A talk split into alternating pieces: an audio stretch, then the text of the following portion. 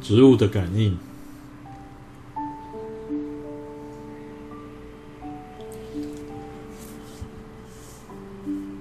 生物的生命现象里面有感应这件事情，那动物会有这个它的感应，植物当然也有它的感应，因为都是生物嘛。但是，植物的感应呢，可能跟动物的行为比起来的话，当然就有一点差别了。毕竟动物它是有会运动的构造，但植物的话呢，大多数都是固着生长的，而且有些这个生长的速度呢也有快有慢，那它没有办法去。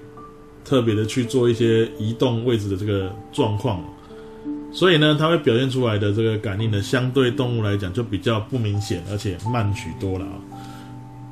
那我现在就讨论几个植物的感应的类别，就植物自己本身的感应，当然也有比较快速一点的，当然也有比较需要长时间的。我们先来介绍时间需要比较长的这个叫象性这个名词哦。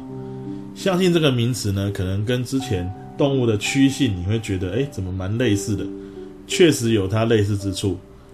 来，我们来看一下，植物会朝向或背向刺激的来源，做出适当的反应。诶，这听起来跟趋性很像，但不同的地方在哪里？它不会跑过去，或是背离它逃开来，它只能朝向它生长，或是背向它的方向生长。所以我们用“向”这个字，而不是用“趋”那一个字。动物的趋性的“趋”的意思是可以有移动的这个这个意思解释在里面。但植物不会移动的话呢，它就只能朝向它长，或是背向它长，啊。那至于说会造成这个生长的弯曲的现象的话呢，是有一种体内的成分叫生长素，植物体内也有会促进它生长，啊，影响到它生长的这些成分，我们也可以把它称作生长素。但它当然跟我们动物的生长激素可能成分也是不太一样，它是一种会促使这个植物生长。的这个这种类型的这个成分哦，好啦，那如果今天我要让一个植物能够有弯曲转向的现象，我怎么去处理它？其实只要让生长素在植物的茎的两侧或根的两侧，只要这两边它的那个浓度不一样，分布不平均，那就造成生长的速度就会出现差异的。那给它一段时间生长，累积它的那个差异的时候呢，就会出现弯曲的现象。那我们待会可以看一下课本或者投影片上的示意图，你就会更清楚了解到说啊，为什么这一个植物的茎或根会弯曲？那为什么会朝左、朝右、朝上、朝下这样去弯呢？等一下会做一个说明。那象性是属属于一个比较需要时间的，快的话可能要到好几好几分钟啊，那慢一点的话可能要好几个小时甚至几天的时间，你才会看出它的一个一个变化。当然，植物也有比较快速的反应，就跟水分膨压有关。我们可以借由水进入细胞或是离开细胞的方式做这样的调控，可以短时间内就让细胞的体积出现大小的差异变化。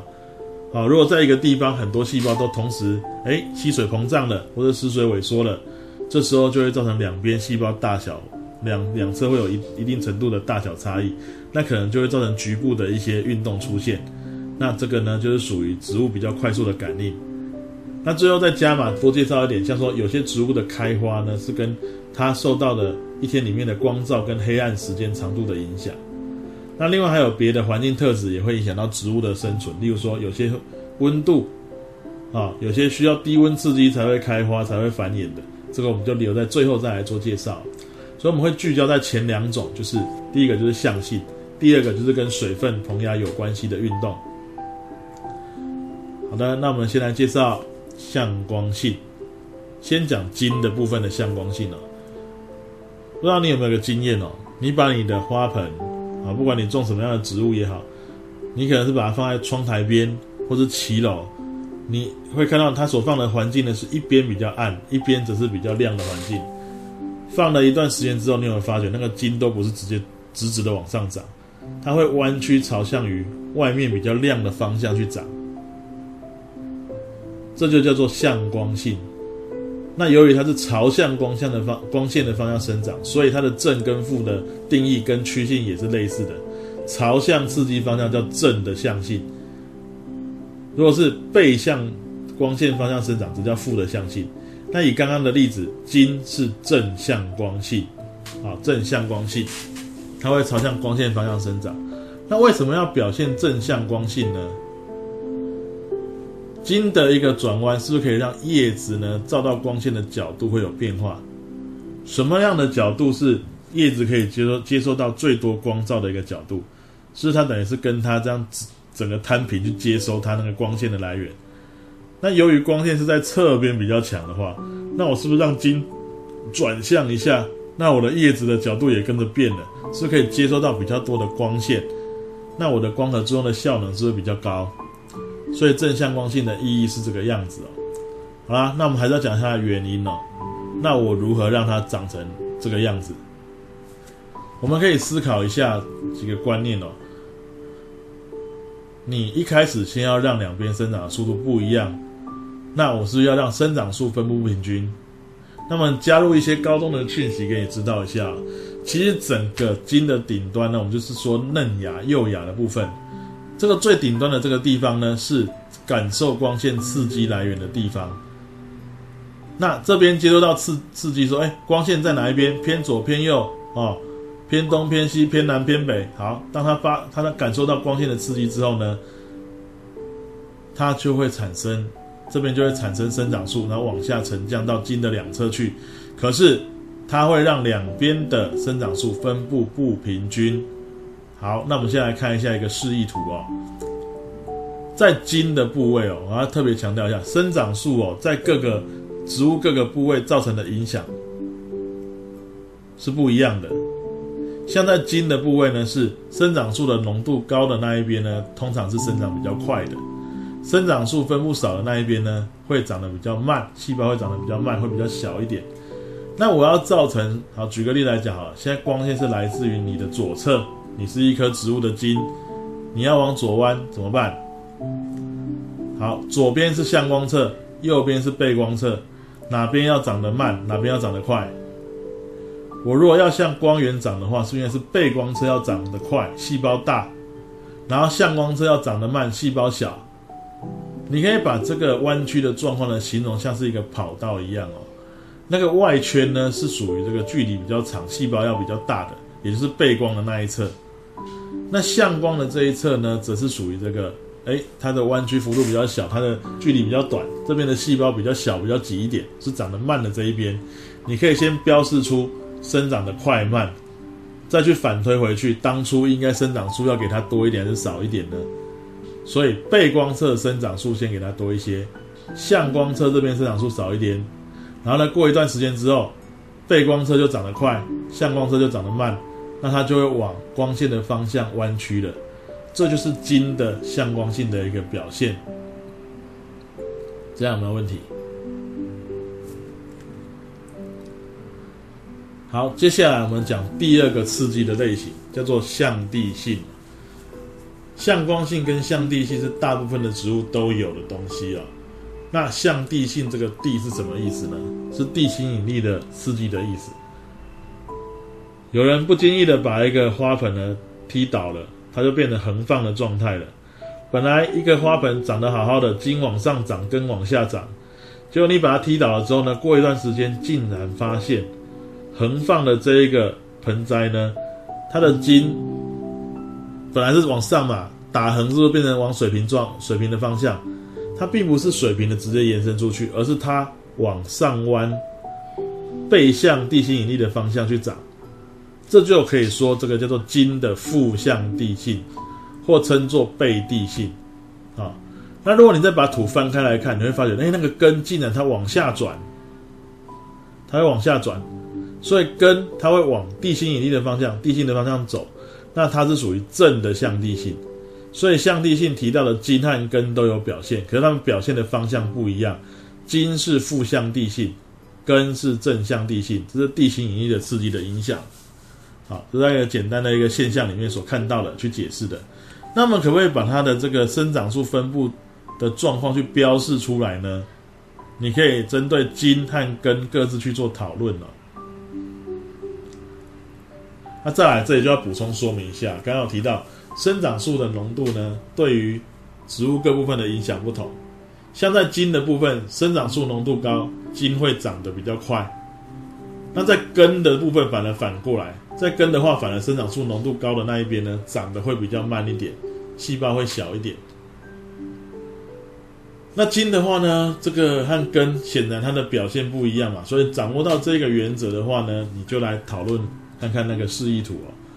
来，茎的负向地性，我们可以画，你可以找一张纸画一下，茎打打水平之后，它往上弯；根打水平之后，这个会往下弯。我们先看茎的这一边。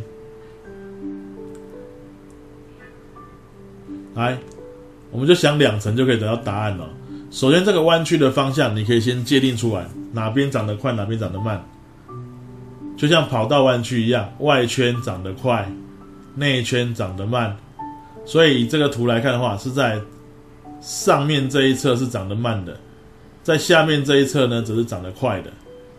那我们照刚刚的逻辑去想，在茎的部分是生长速多长得快，所以就反推回去，长得快的地方生长速多。长得慢的地方生长素少，这样子就解码了。在根的这一边呢，你也一样，先用它弯曲的方向找出来哪边长得快跟慢的关系。以跑道的角度来看，它往下弯，所以上面这一侧是外圈，上面这一侧长得快；下面这一圈是内侧，它长得慢。然后再反推回去，生长素应该要多还是少？刚才有说了，根则是反过来的。生长素少的那一边呢，才会长得快，所以这就标上生长素少。生长素多的那一边长得慢，所以下侧这边是生长素多的。现在讲的是根的部分，这样也就把它的观念解码出来了。这以上就是这个金和根的相地性的这个生长素多少的分析。这里很喜欢出这种让你去判断生长素多少跟生长快慢速度的这个哪一侧是属于这一类型的一种题目。那掌握到这个原则呢，应该比较能够快速的去解决这个问题啊。那另外啊，有些爬藤类的植物，茎还有个特性，它会攀爬触碰的物体，会朝向触碰的物体生长，然后它会一直把它卷曲卷曲，一直传上去。这样，像丝瓜啦、豌豆啦、葡萄啦这一类的植物，那想问你，那如果茎绕着它转的话呢，爬上去的话，它的意义在哪里？然后又请问你哪边生长速度是比较快的那一面？是碰到杆子的那一边，还是没碰到的呢？先讲第一个，为什么他要做这样的事情？今天越往上爬的话，是上面遮蔽物少，光线可以取得比较多，所以它其实主要目的也是为了获得多一点的光线，才会有这种攀爬的这个这个现象出现。那是哪一边生长速度比较快？你就看哪边是内侧，哪边是外侧嘛。看来顺着这个贴的东这个东西往上转的话，应该是没碰到的那一边长得快，接触的那一面反而是长得慢的。那因为这是筋的部位，所以没接触到的长得快，那表示没接触到的这一边呢，其实它的生长素会比较多。接触面生长素少，所以接触面长得慢，这样它就可以攀爬往上。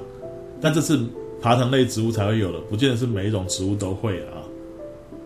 那最后还有还有个象性也是蛮常提到根的相湿性，根是吸收水分的地方，土壤里面其实水分的分布不见得是平均的，那根会朝向于潮湿的地方去延伸，因为它需要吸收水分，所以你会发觉象性其实跟它的生存也是求生存也是有关系的嘛。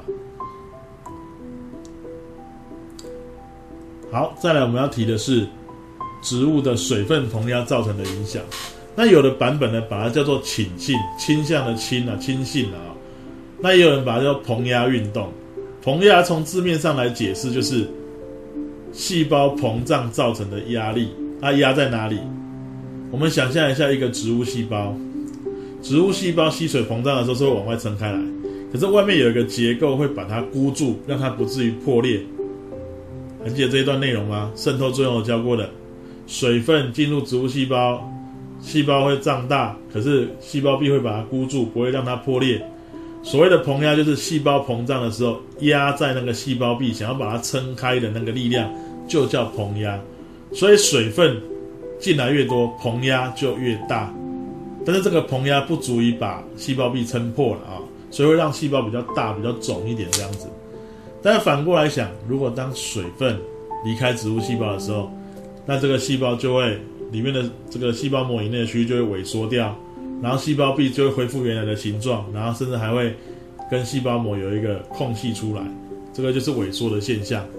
啊，那这种状况会造成你如果说，举个例子来讲好了，像这个是某像含羞草小叶的叶叶枕的细胞，上侧跟下侧来来做一个处理哦。如果上侧的膨压变小，细胞就变得小，比较没有什么支撑力。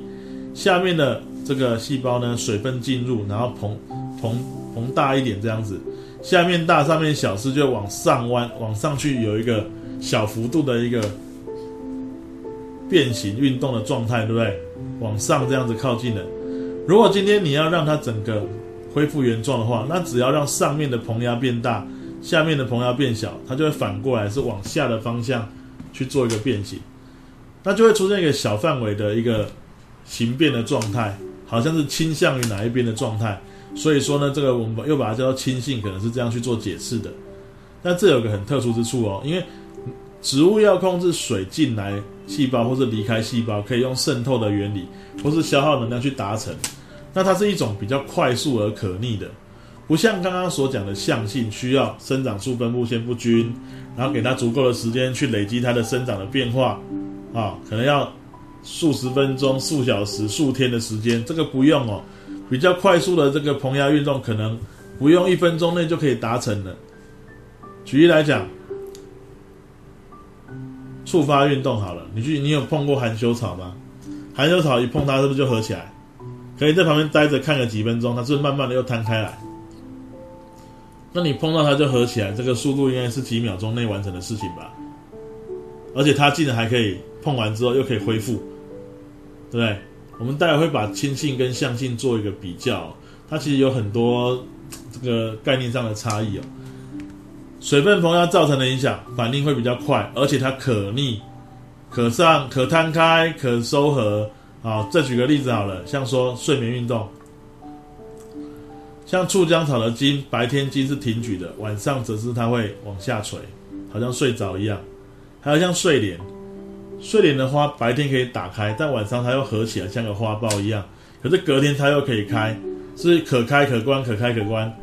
那醋浆草的茎可上举下垂，上举下垂，当然它是有每天的周期性，它是可逆的又快速，这就是属于这个水分膨压造成的影响。那其实这个。睡眠运动的筋的挺举下垂，你只要在筋的那个等于枝条的筋这个连接处的地方，它的上侧跟下侧，就如同我刚刚讲的，你让一边水流出细胞，一边水深入细胞。那如果你要反过来做的话，就把两边的状况相反过来，就可以造成那个枝条挺举或是下垂的现象了，对不对？这就是这样的原理而已。那触发运动，也就是叶叶子的叶枕的地方去做这样的处理，它的叶子就会开跟合这样子。那还有像有些捕虫植物哦，像捕蝇草，它的叶片有昆虫碰在上面的时候，它会合起来。那其实到最后处理完毕了，它就会打开来，那可关可开，这个也是属于膨压造成的运动。那还有气孔开闭也算是这个水分膨压的运动，为什么这么讲呢？你想想看，当水进入保卫细胞的时候，因为保卫细胞的细胞壁它的这个厚薄并不均匀，所以它往外撑开的时候，两个半月形的细胞会往外撑开来，气孔就打开了，水流入保卫细胞，气孔打开。当水渗出保卫细胞，它是往细就变得比较萎缩一点，它是往内靠拢，气孔就关闭了。那可开可关，可开可关，是不是可逆？而且水进水出速度又快，所以气孔的开闭也算是水分膨压造成的一个例子哦。那最后想要提一个东西，各位判断一下，有些植物它会随着太阳的这个照射的角度而跟着转，最有名的就是向日葵那一类的东西哦。那这样的东西，这样的运动，你觉得它是属于向性还是属于亲性呢？我们比较一下，向性是属于它是生长激素分布不均，它需要的时间比较长，而且它不可逆，它没有办法什么经向光性已经长偏向于光线的方向，马上它要弯回来另外一边，只能是新生长出来的地方呢再往回弯回来这样子。但它原则上已经弯了的区域不可能再弯回来了，是不可逆的。氢性，水分膨胀造成，水进水出速度快，反应速度快，而且它是可逆性的，可开可关，啊，每天可以有周期式的变化。那请问你，如果像向日葵每天随着太阳有一定角度在转动，每天转每天转，你觉得这种追日运动这件事情是属于向性还是氢性呢？其实这个是有争议的啦，不过看你怎么定义。如果照我刚刚的定义来讲的话呢，它应该是属于这个水分膨压造成的轻性这一类的，因为它每天可以这样转这样转，是可逆的嘛，而且速反应速度甚至比较快的类型，所以我们会认为它是属于这个轻性的部分。但是也有一些学者呢，或是老师认为在西部谈它的特征，可能也是跟这个生长有关系，所以有人把它建立在向性那一边。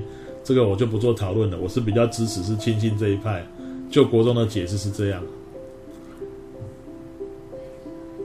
好，所以整个植物的这个感应的部分呢，就提了向性跟亲性，然后各自的定义跟它的比较，我们可以把它列成一个表来看啊，就是我刚刚所说的一些比较的概念。那最后再提一个，向性通常都具有特定的方向性，例如说光线哪边来，我会朝向跟背向，地心引力。啊，有朝向跟背向，但是亲信的话有没有特定的方向？大部分是没有的，可是像刚刚讲的追日运动就有啊。那为什么会讲大部分是没有特定方向性呢？含羞草你要让它叶片合起来，你从上面碰也是合起来，从左边碰右边碰，拿个器具去碰，只要你有碰到它就可以了，所以是碰到的刺激就可以了，跟方向无关，所以才会讲到说亲信很多都是没有方向性的，但像追日运动就是属于有方向性的类型。好大概是这样，那氢性就是比较快、短暂，可以重复发生，可以可逆性这样子，这个就是氢性的特点。那至于呢，我们再把植物的向性跟动物的趋性做个比较，动物是会移动的，它会移动，朝往刺激的方向或者逃离刺激的方向，速度比较快，是神经跟内分泌来控制。向性呢是用生长素分布不均造成的，然后呢，它只能朝向方刺激方向长，或是背向它的方向长，好，这是比较慢的表现的速度。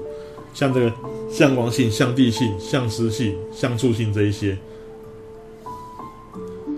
好，最后再加码提一些啊，像说有些植物哦，我必须讲是有些，不是全部。啊，有些植物它的开不开花会跟它一天里面黑暗跟白天的长度的关系有关啊。那有些秋冬开花的植物呢，它就是喜欢黑暗长的时间，白天短的。哦，黑暗长，白天短的，像是菊花这一类，你可以把它称作长叶植物，或把它叫做短日照植物。那当然，夏天的话呢，啊，开花的那一类，春夏天开花的，有些是喜欢。黑暗短日照长的，所以你可以把它叫长呃长日照，或叫短叶植物，像康乃馨五月开花嘛啊，这就属于这一类型的。但是如果它的开花是跟光线照射时间没有光线的没有关系的话呢，那我们就把它称为中性日照植物，像水仙花，那它跟什么有关？它跟温度有关。像梅花啦，像水仙花啦，它们都是需要一个低温的刺激。通常它要到第二年才会开花，因为它要经过一个自然的低温的冬天。如果很不幸的气候变迁没有低温的冬天的话，那这种花可能就没有办法开花，没有办法去繁衍了。那如果你掌握到花卉的这个喜欢开花的光照时间的影响，你就可以去控制花卉的产量。像田尾一带是那个种花的花农蛮多的地方，那么有它那个花市哦。你可以刻意控制产量，可以让它在四季都有产量，因为你可以人工调控光照。你想要它黑暗多一点，你可以盖个黑布在这个温室上面；你想要让它光照长一点，就可以像这样刻意的去打灯，在它晚上也打灯给它照。或是你也可以延缓它，不要让它那么多花都在同时同时间开花，因为毕竟花是很难保存的东西。所以呢，也许我今天种很多这种花。啊，冬天开的花啊，例如说菊花好了，一大堆啊。可是我如果同时都开的话，我没有办法短时间销售出去。我也可以刻意的把它分段，给他一个他不喜欢开花的环境，人工控制。让他说：“哎，我大概先卖掉这一块田的花，卖完了再让第二块田开花。”所以这个就是策略性的去运用了，人工去调控，啊，大概是这个样子。好，知道植物的特性之后，你可以对植物的这个感应能更加认识一点，然后并且做一些可以去运用的地方。那以上就是植物的感应。